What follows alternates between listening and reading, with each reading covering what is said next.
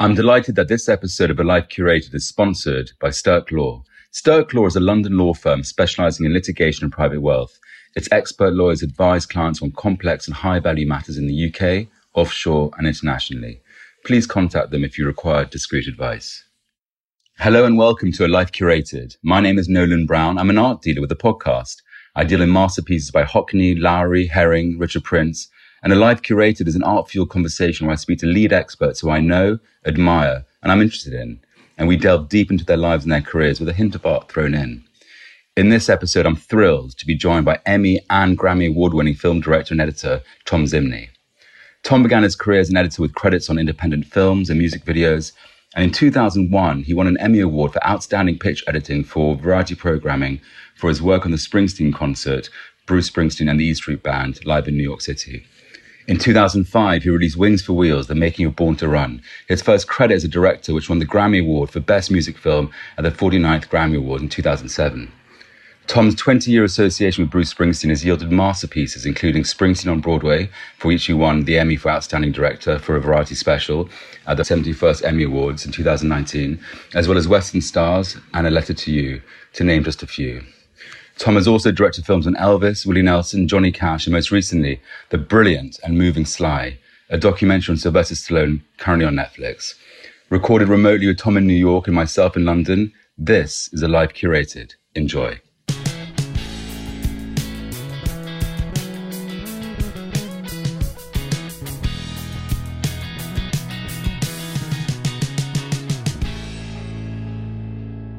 Thom, firstly, it's terrific to reconnect with you. It's been a couple of years since we've spoken and first met. And I'm thrilled to have my first film director, my first double Emmy and Grammy Award-winning film director. And also, you currently have two shows on Netflix, Springsteen on Broadway and Sly. Is that how you roll? Is that the norm? Well, first, thank you for having me here today. And connecting with you again is wonderful. And I tie you to my experiences in London, and it's just great to be sitting here in New York with my Claridge's cup, a bit of snow, and to see you. So thank you. I'm thrilled to have two films on Netflix that really were amazing experiences and also have some themes that overlap. Both films in some ways are part of my journey and things that I'm interested in and trying to explore. So Thom, as I always kick off, what was your very first art memory? My very first art memories come from the space of a school teacher who exposed me to a lot of different paintings that made me aware of light. And I can still remember being 5, 6 years old and suddenly looking at the world differently. And I remember this teacher spending this moment and changing my life because he explained how to achieve shadows, how to look at light, how light had many different colors. And I think in some ways, that was the life-changing moment of understanding the healing qualities of art and also the healing qualities of light itself. I still have that childhood wonder when I wake up sometimes. I'll just look at the beauty of color and light that way. And it really stems from an adult stopping and seeing I had interest in drawing and interest in the paintings that he was showing and breaking down some of the basics of light and shadow. What a wonderful answer. It's almost a pretext of what you're doing now. What was the first artwork that you ever bought? The first artwork I ever bought was a Philip Guston painting. And it came at this point in my life where I had a young son and I had gotten some money. And I remember at the time someone said, "Are you going to buy a car?" And I said, "No, I just finished this great book on Philip Guston and I would love to own a litho that Philip signed and have one of his works." And I went and was able to find one and it has stayed with me all this time. And it was really important because at the time, owning work that way was stepping out of, it was an adult move. It was no different than buying a home or a life change. But the funny thing is I realized that there's been so many moments of putting my energies in different ways or money spent in different ways. And when I look at the art, it's always something that I return to. And I'm so grateful that I spent the time and have had this piece with me all through the different chapters of my life in New York and LA. Owning art is just so powerful when you live with it. Completely right. And I'm thrilled that you have mentioned Philip Guston because I was reviewing exhibitions last year, and there's this incredible blockbuster retrospective of his work at Tate Modern. Yes. And I went in, completely like blank canvas, knew of his work, knew aesthetically, and didn't know about it kind of in depth. And he's got this kind of cartoon Robert Crumb style palette. And then the more I looked at his paintings, I went around 3 times. It really unpacks, some incredibly heavy and dark subjects, but painted in this cartoon. Like, honestly, it was a memorable exhibition. I'm thrilled you answered with that and bought that lithograph. I want to talk now about the man and the technique behind the camera. Give me a sense of your upbringing, and what was your first film memory? The sense of my upbringing was like lower middle class Jersey Shore town that had a little bit of the melancholy of your typical resort town. And there was a thing early on that I discovered with both film and sound and audio, that before we had VCRs, I would chase certain films that I loved, but they would only be screened a certain time, and you had to be there in the moment and capture it. And one of the early things I loved was this film called Angels with Dirty Faces, which depicted a Warner Brothers gritty film noir, New York City, very basic good and evil story. 2 boys grow up, one's a priest and one's a gangster, and the life choices they make. But it hit me really strong as a child because it presented this cinematic version of New York City.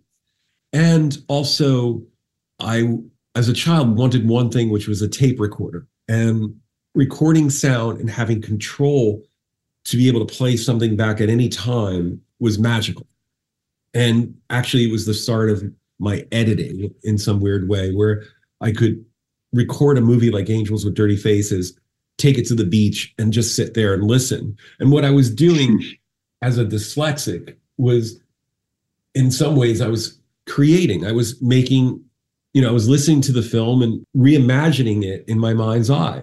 And I reference being dyslexic because in some ways I was drawn to images because they were hitting me so strong, because I was struggling with the written word and with writing and reading, and could never express myself in a comfortable way by writing. So the visual side of things took on a real intensity, and from early childhood really believed in the power of taking picture and sound and putting it together and creating, in some ways, it was my way of creating a sentence, a voice for me to try to express myself. But early on, I loved and I still watch them now. I have a romantic vision of London, and I have a romantic vision of New York City. And I think it all comes from the cinema of the 30s and 40s. And I know it's not real, but it's something I still chase down to, like Sly and my conversations with him and interviewing him in Hell's Kitchen. God, how interesting, because I know that Scorsese was, and I think still is, a big influence on you. And also, I just want to tag something onto that, because Scorsese is known for these extraordinary films. I mean, I think almost every film that he creates, from Goodfellas to The Irishman, are exceptional. But also, he has such great soundtracks. And obviously, you kind of worked with, you working as a brilliant music film director. Is Scorsese still a huge influence in your work? Absolutely. I think every film project I don't think I know every film project I have. I put within my editing software, the project itself, I have Scorsese films that I look at. People will play vinyl sometimes to get in the mood or to get a tone. I will go to his films that way. Obviously, Raging Bull's been a huge, huge influence to study, and all his films, down to the recent film and The Irishman, I spend time just studying and looking at. And his use of music and his use of cutting is so freeing. Sometimes when I have a really tricky moment in the editing process and I can't figure something out, I just will watch him and how fearless he is to get story and ideas across. And I've met him once, and I've had that honor of being with him. And, I just admire him so much as an artist. And it's a source to go to again and again. And I've grown up with it. And the intensity that he has in the story of New York City, but also that battle between characters that are trying to understand their lives and living between some of the forces of good and evil and those things come across again and again. The film Casino was a film I went to recently again, just to look at the cutting. And, you know, with music, there's no one better than Scorsese in that sense of sonic landscape, a soundtrack. For me, I find it's so inspiring to take apart Raging Bull and the sounds that are in the background, the sound design. It's all part of my influences that I will go to forever, I think. It's aged with me and it inspired me.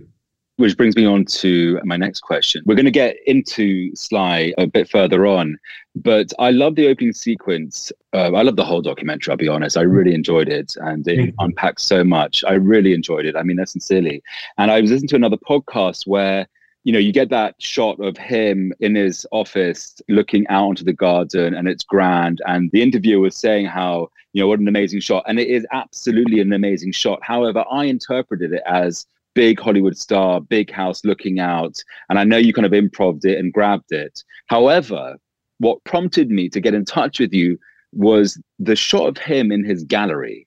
For me, I love my art. He's got some great pieces, but it completely set the tone for the rest of the documentary, but also almost softened Sly. I know that he's an artist himself, but we also know him as this great hunk of an action global icon, you know, this real kind of action hero. My question is, Thom, how much does art influence your shots? Oh God, art influences every aspect of making films for me. I have art books all around my edit room. I will flip through images of art. When you're editing something, you're putting together images and you're telling stories. And sometimes you get to a place where you're just being too logical and you have to rely on the power of images. For me, early on, I learned from another editor this idea of always having books of work that you admire or just make you feel. So I go to a book sometimes before shooting Sly and the interior of his statue, I looked at a bunch of Renaissance paintings, thinking about these workers who would be taking this sculpture down and thinking about how the many depictions of a crucifixion happen and where the camera would have to be to make that statue seem both really powerful, but also how light played in a lot of the paintings that I loved. Like, if you can imagine, I have this idea that I'm going to film Sly's workers and moving men take the articles out of his house. I could go there and just shoot it. It could fall into something of like you would consider B-roll, or you can think about what is the space? What is the space as a character? What's the space telling you? And that's the dialogue I have with myself, with my team, my cinematographer. And then what I go to is the beauty of art and paintings and photographs. And I look for inspiration and feelings. I don't really bring things to set. I just carry it with me. And I still do it. It's just like I would bum through books and take in light, color, and composition. And then hopefully all that you bring to set. And a few times with Sly, within Sly's office, is all this office memorabilia. And I wanted to film it in a certain way. And I didn't want it to be bright lighting. I didn't want it to feel like a trade show memorabilia. I wanted to feel like characters in his life, chapters in his life. Yeah. And I showed the cinematographer different references with some photographs that I loved. And that's the way I've worked always. I feel like the images of work in photography and painting both help me in the editorial process to unpack scenes, to rework images in a different way. If you're really stuck on a scene, it's a really great thing to go to, you know, Rauschenberg. I bought a Rauschenberg. That's the second painting that I got. Wow.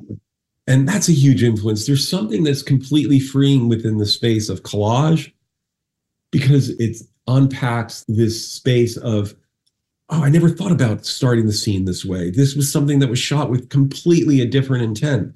But actually, it says it all. Sly standing behind glass in this home. That's a perfect portrait, but also sets up that idea of like a Citizen Kane, a mansion. And then, you know, one of the things about Sly and the beauty of that home was that he loved art. And I would talk to him, and a lot of it didn't end up in the film, but there'd be times I would just stop and say, that's a great piece. Where did it come from? And he had a full history and just a love of the work. I've been surrounded by different artists that live that way and also share in the beauty of the work that way within their home, and collectors. Painters have a style. Sculptors have a style. What is Thom Zimny's filmmaking style? And I just want to tag something on. I watched Western Stars, which is very cinematic. You know, you have shots of the outdoors, Springsteen's barn, beautifully shot. Sly, again, beautifully shot, more kind of documentary. How would you describe your style? Why do people come to you? I think the items that, like what you just described now, were some stylistic choices where I look at space as character. You reference Western Stars and the barn. I looked at that barn and I have to go beyond just, oh, this is the place where we're going to film a concert. I have to look at it and think of all the years before, what it means in Bruce's life, what happens when an orchestra comes into this barn and fills the space. How do you photograph that so that space becomes character in the movie? And Sly's home did that for me. And the film I made on Johnny Cash, he had a cabin. Part of my stylistic choices is looking at the landscape and trying to figure out how I can tie it into the character's life choices, their journey. And the other part of, if I get very self-conscious and think about it, it's like the other thing is I'm obsessed with sound and the healing powers of sound and light. For me, the sonic landscape of a film is really important, and I really am particular about the choices of music and also how the emotional arc of music can drive a film. I'm obsessed with bootleg music and sound having a texture, and that comes from childhood. And my love with art, recently I had a friend started painting, and it was great to watch her discover painting. And I have gone back and I've been sketching and painting again myself, something I did in both middle school, high school, but just as something, as a return to it, as an extension of the enjoyment of work and light and process. But I think stylistically, I also am chasing themes, and a lot of it has been unconscious. And one of the themes is the theme of an artist and his connection to his father. It happened in the Sly story in a way that I never knew existed until I started interviewing him. And this theme of like a lost father has appeared in the work, both on the Broadway show, it's Bruce Springsteen, and also the work with Johnny Cash and Willie Nelson and Elvis. This has been a through line in the work, and it's not always been conscious or deliberate. I'm attracted to artists who've had a long journey and also have had a battle to understand both their past childhood and where they are in the world today. Would you ever, I mean, you're known, you know, you're the man when it comes to film documentary, music documentaries and film documentaries, but music specifically, you've won Emmys and Grammys. Would you ever do a art documentary on an icon, on a Koons, on a Hearst? Would you ever consider that with your love for art? I definitely would consider doing a documentary on an artist. I recently worked with Pierce Brosnan on a short that we made, which dealt just with his upbringing and his love of painting and how he came into painting. And I have some film projects in development with Pierce and his wife, Keely. And that was one of the great things of last year, is I had this moment of filming a painter, and it was a short that I made that he had an opening of a show, and it just told me that I found it really powerful to film and capture paintings, and also someone in the process of working. And I love doing the interviews with Pierce, and I love his work, and it just spurred on the ideas of it would be great to do another artist. And I would definitely consider that. What rules do you always stick to? Like, what steadfast rules do you always stick to when making films? The steadfast rule is, for me, is the work ethic and the focus. It has to, you know, never believing in the sense of your own press, never believing that the gods, believe in the power of mistakes, believe in the power of the gods throwing you a curveball. So like the only rule I feel like I go to again and again is like, stop and be open to something, you know, do as much research and know your subject and be ready to jump into the room. But then all of a sudden you meet Sly and he says something about his father and you readjust. You readjust because you hear in his voice something that you've never picked up from any of the research, and you chase that.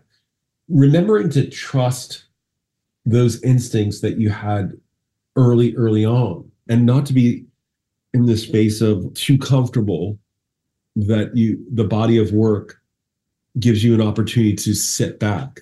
You know, I work around Bruce Springsteen and John Landau, and these people are a huge influence on me in just their work ethic and their focus. You know, in front of me, working and creating and living a life full of art and appreciation of art. So I think like that one rule I've held on to, which is put the time and the energy into it, and also believe in the power of the unknown. Like, you don't have control of certain situations, and in that you're given great gifts. Something doesn't arrive with equipment on set. You reboot, you think through what you wanted. You don't have this equipment. You're planning this big shot. And then you realize the gods have thrown you something really great. You have this other opportunity. It happens on every film. It happens all the time on set. There's a powerlessness over the process that you have to embrace.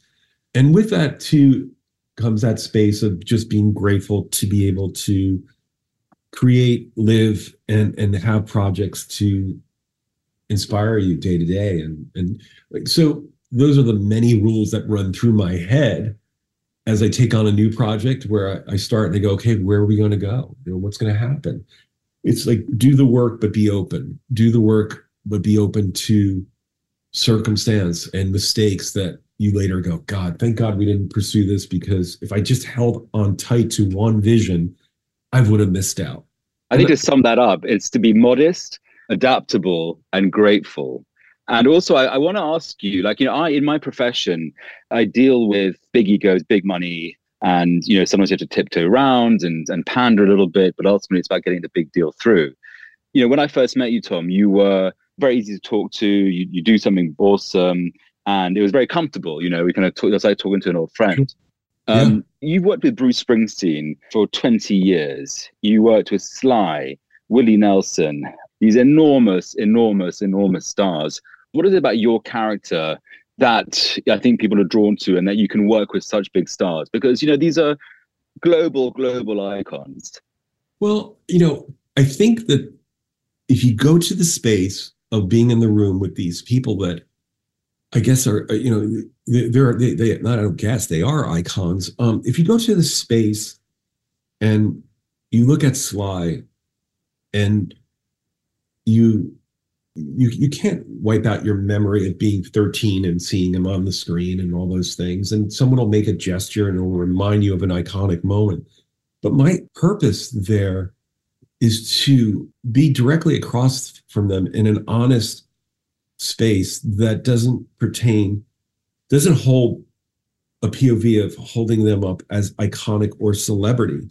I'm standing before them and trying to understand many details that get lost in a chat show question. So you don't go to the space of how was it to, you know, run in the jungle and be Rambo? Was it really cool to do this? Was it great to, you know, you go to the space of asking things that you are interested in that get beyond celebrity, the details that get lost. Mm. I mean, talking to Sly and him describing that when he suddenly had recognition after Rocky that something was lost, and him describing that to me was one of those moments. Or working with Bruce and talking to him about his journey in developing as a writer and the many hours he was chasing sounds. What you end up with is you keep it in the space of letting them just be the artists that they are amongst the studio musicians. You're not asking them to perform by the simple style of questioning. And there's also a thing that, you know, for me, I don't have to work really hard at I'm not chasing their celebrity. I'm trying to go after a bigger story. And I think it comes across in the questioning and the time I spend with them and how I spend that time and the power of developing a relationship and getting that crucial thing called trust is essential in telling these stories, both with Willie Nelson and I co-directed that with Orrin Moverman. And it was the same thing where you're in the space of the homes of these people and you need to be in a space of trust and create an atmosphere where you're asking them questions that feel new and also being very aware if they're on any sort of autopilot with a response. Someone like Sly has done hundreds and hundreds of shows and I didn't know what to expect. But one of the first things I did was just didn't put him in a chair, stood across from him and kept the camera moving. Yeah, you watch, you know, specifically with the Netflix format, you get a kind of stark room interviewer and then the subject on the chair. But actually, I really noticed that you kept it going. He is somebody's in his study, but you really kept that going. And I really urge the listeners to watch all of Tom's documentary. But Sly, I watched it 4 or 5 times, and it's just this extraordinary balance that you have with him and you get out of him that kind of touches a bit on his vulnerability, on his superstardom, his extraordinary relationship with his father as well. And I think it's a real testament to you and your skills that you got that out of him. And there's one part which I think almost kind of is also a theme for the documentary is he's playing pool right at the start, I think in the Lords of Flatbush. And he goes, on the one hand, you've got this action hero, kind of Hulk, who's always cast as a thug. But then on the other side, you've got a nice guy. And if you put those two together, you get, you know, a winning formula. And that's kind of what he went on to do. Yeah, it's a great moment. And you realize that that's what he did. He created characters. Before we go back to the arts, let's listen to this trailer for the Slide Doc currently on Netflix. What is healthier? To live under the illusion and still have a little glimmer of hope that you could have been great,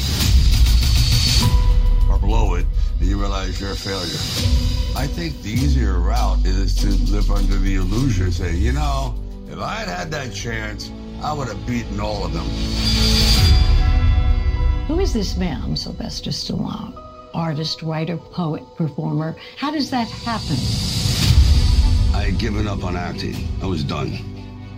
You mentioned some pretty great artists that you have in your collection. If you're okay to talk about it, and in light of Ivan Reitman's collection, which recently sold at Christie's, can you tell me a bit more about what's in yours?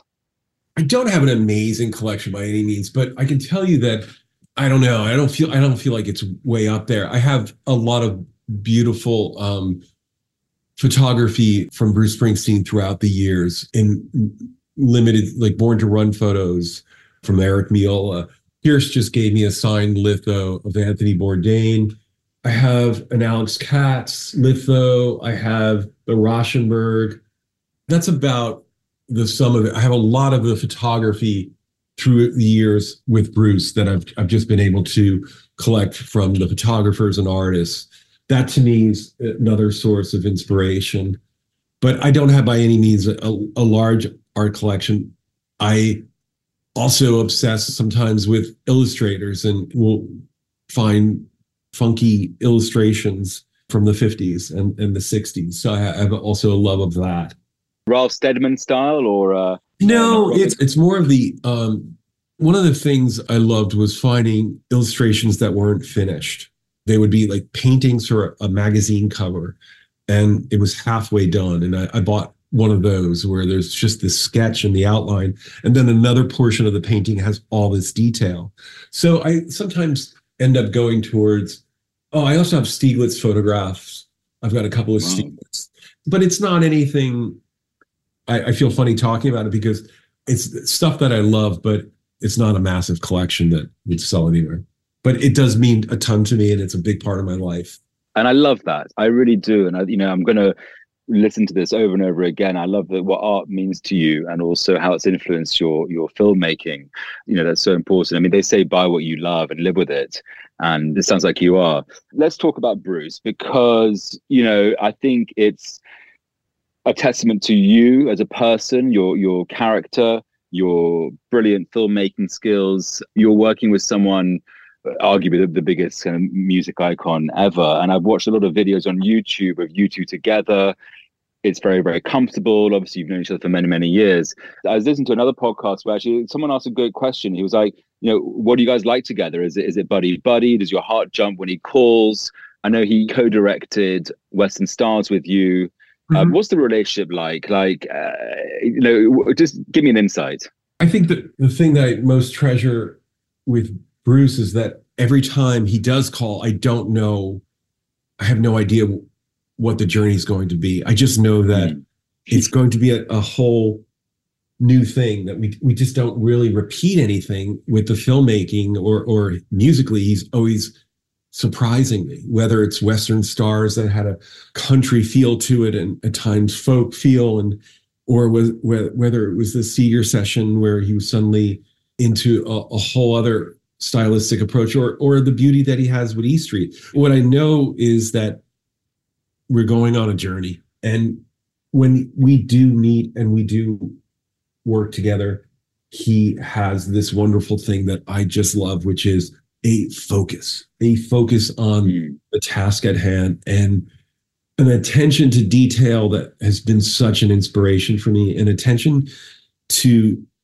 the storytelling, the arc of the story, you know, like, and one of the most powerful things as a director and as an editor has been to talk to him about his music that way, where he would write a great song and toss it aside because it didn't drive the story forward. That to me again and again has been a great reference when making films, how not to be precious with something that you love, whether it's a scene in the film or a line. If it doesn't work and it's not moving it forward, you have to be ruthless and let it go, and it'll show up somewhere else, or you'll just have the memory of it, and that'll be a driving force.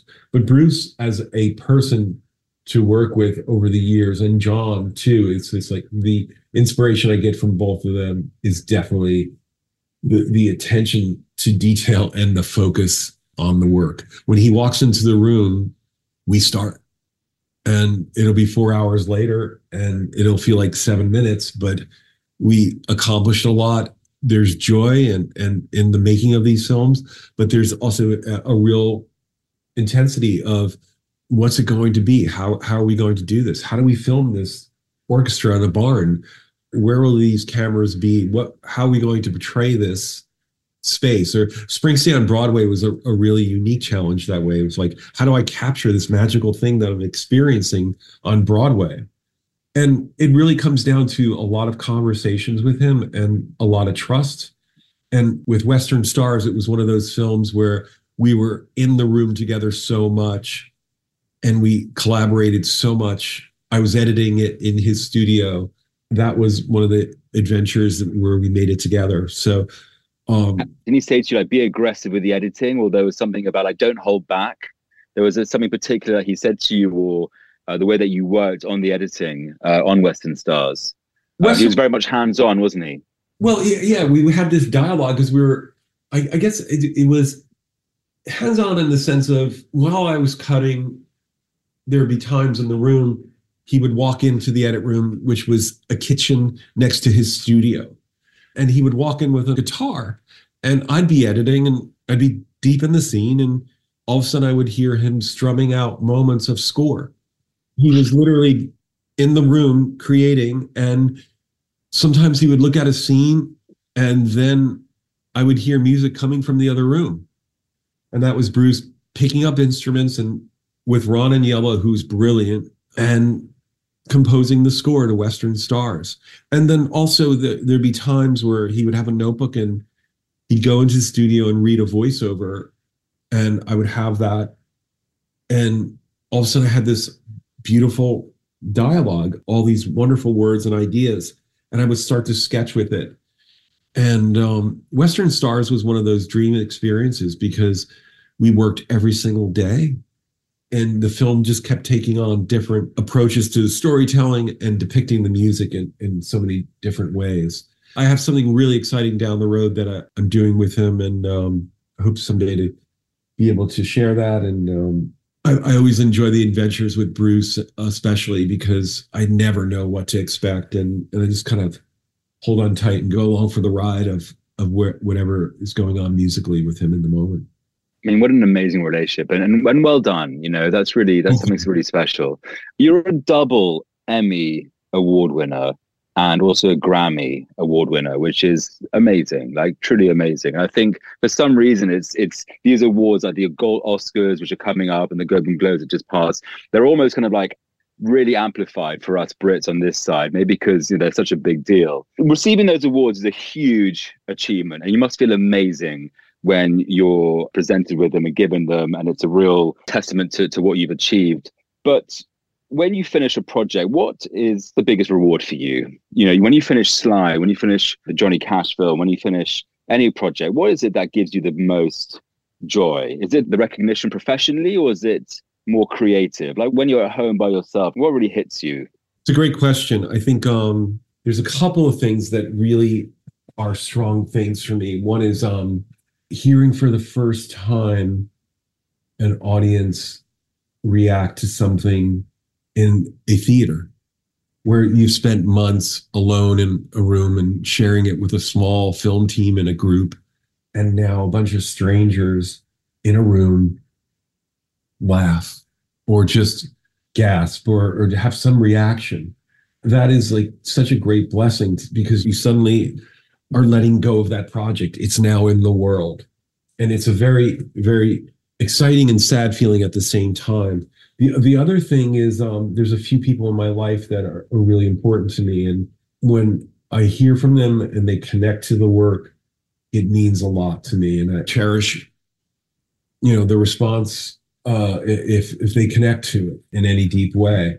But I also think that there's this moment of after the film is done, where you have a moment with Bruce or Sly or, you know, Johnny Cash's son, where you just have this moment, this beat where you both get to acknowledge this space of gratitude that you had this time together, because they're really personal moments, and now the film is out there in the world, and you're letting it go, and you're hoping for another adventure in film. But at the same time, there's this great melancholy that comes with the end of every film, and also space of gratitude.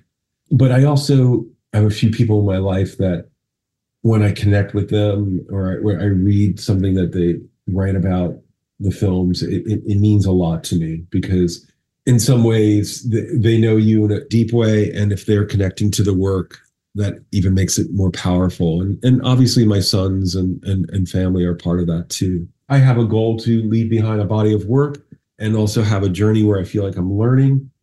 And I always hope that I'm telling stories that someone can step into and see themselves and feel the love, the pain, the conflicts, you know, relate to it. It's not a story of Sylvester Stallone, the movie star. It's not a rock and roll story. It's a journey of an artist, and everyone should be able to step into it and say, I have a part of that, right? I sense that in life.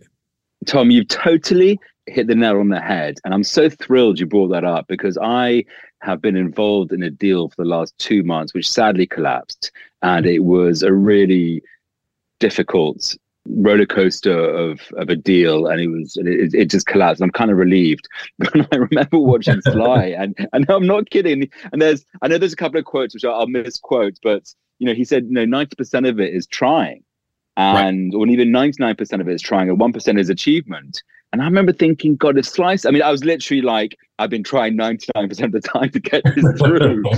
and I mean, really to that point. And I remember watching it, and it just hit me emotionally that he just has, you know, you get this side of him completely, you know, and again, I repeat, he's a global Hollywood megastar, you know, who changed the game and created his own genre. And you just get him at that moment where he's just like, I'm like everybody else. You know, I was rejected, and I pushed and I pushed and I pushed, and I got there. And it really resonated to me. Sadly, I don't have 8 Oscars, nor do I have this painting, but I really connected with that. I really, really connected. And I thought you just brought out this incredibly human side of him, as well as all of the parts of his life from the films. So I'm so thrilled that you brought that up. It brings me on to actually, you know, you're well established, you have many more projects going. There's going to be a lot of young, up-and-coming, aspiring filmmakers. What advice would you give to them? I think the advice that I always tell myself, and I try to share with people who are trying to make films, is the level of the dedication to it. You don't want that to change with anything. It's funny, I'm thinking of Bruce right now in some ways too, because I'm not comparing myself directly, but there is a work ethic that you want to hold on to. And if you can find that early on, you have this hunger, you have no experience, but you have this hunger. If you can hold on to that and also look at the outside world as not touching that, I think that's essential. And what I guess what I'm saying in reference to Bruce is that, you know, he's just constantly recording, constantly creating and working and exploring his craft. Mm-hmm. And I admire that. And I also try to uphold that sort of focus and desire to create. Also, I'm not sure what is work. I live and I've been able to do this and I'm really grateful for that. But I have no structure of, you know, I'm not working this weekend. I can go to a museum and slip in and out of both being in the space, just enjoying the space, and then suddenly in a work mode where I'm inspired.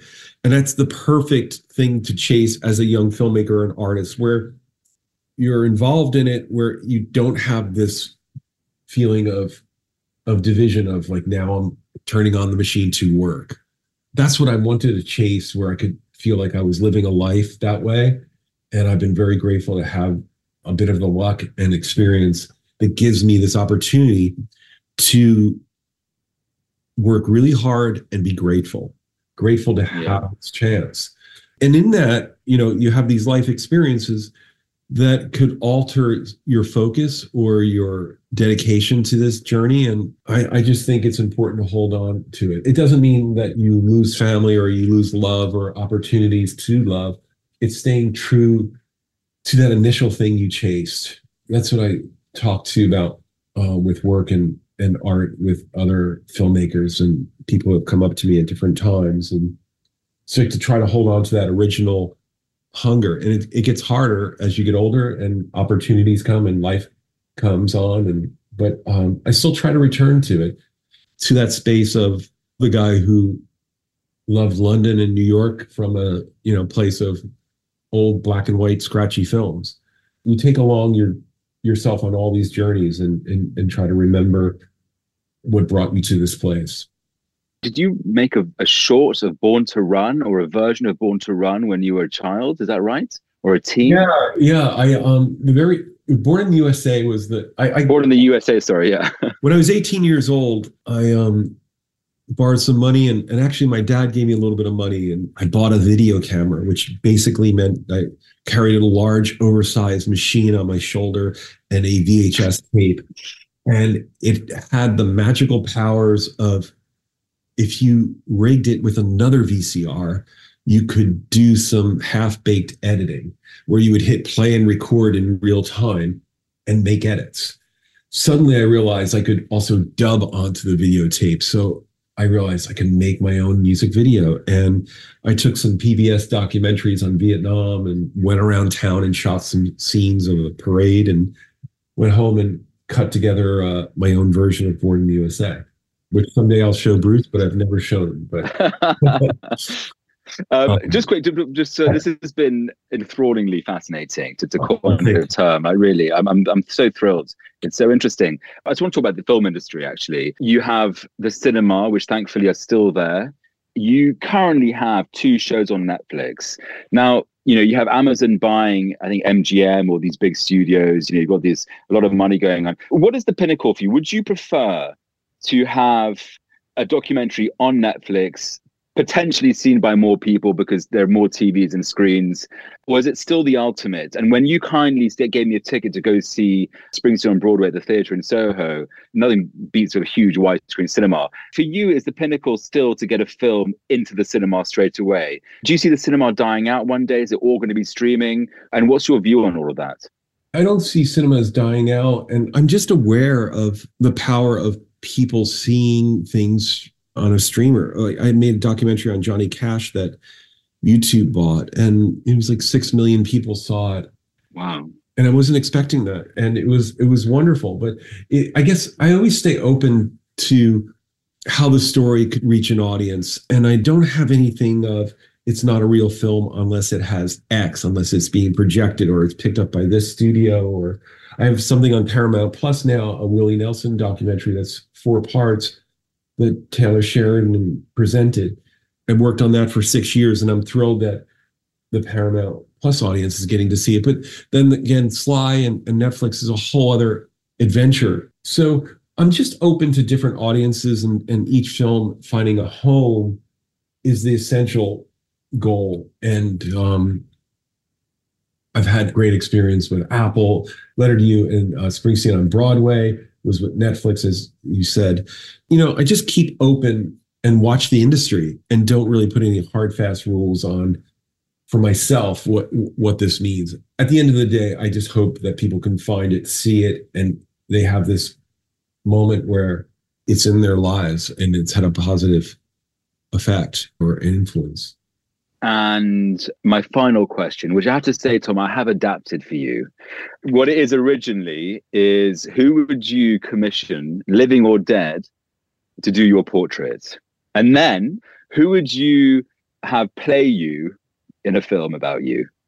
Oh God, play me. I have no idea.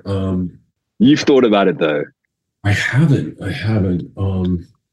No, I really don't have a clue. That's a great question, because I'm blown away by it. No idea. I couldn't give you an answer on the actor, but I could just tell you. I could tell you this. I would love like a Rauschenberg, or I also own a Banksy. I have great love for collage, and I would love images of the work to be made into a painting that's somehow tied into a portrait or the character of what the artist saw me as, or the work as, or what it represented. And it wouldn't have to be anyone famous. I would just love to be able to see a story of the body of work that I've been able to create, told in a certain way that represented a portrait. That's awesome. Yeah, what a great answer. Wow, I wasn't expecting that. And I'm actually, I've got a relatively creative mind as well, and I was just kind of thinking of how that would look. A real tapestry of your career created by artists. Thom, I'm so grateful that you did this. I'm so grateful, and I can't wait to re-listen to this. And I know that my audience are going to love this as well. And you mentioned, just very, very last, sorry, you're keeping me going here, is you mentioned a project with Bruce. Is there anything? I mean, I'm sure it's all kind of very, very kind of secretive, but is there anything you can tell us about any other project? Yeah, sure. I have different projects in development. Bruce is always doing something, so at any point in the year, I can tell you that I'm doing something exciting with him. I also have been developing some things with Pierce Brosnan and his wife Keely that'll have me hopefully filming in the UK, and awesome.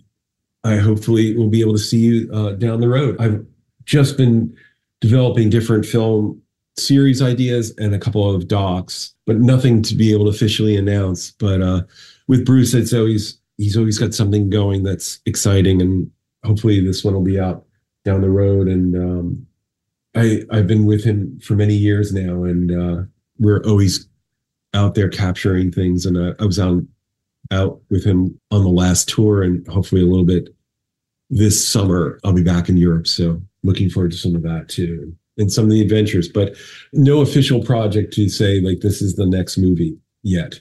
Hopefully, knock on wood, I'll be in your neighborhood soon. Fantastic. And I honestly, I think you should really explore. I think you do a brilliant job with your love of art on an art documentary. I would love it. I think it'd be awesome. I think you'd be the right man for it. Thom, thank you so much. Thank you. This has been wonderful to chat, and sending you the best, and see you soon. I'll see you at Claridge's. That's good. Take care. Bye.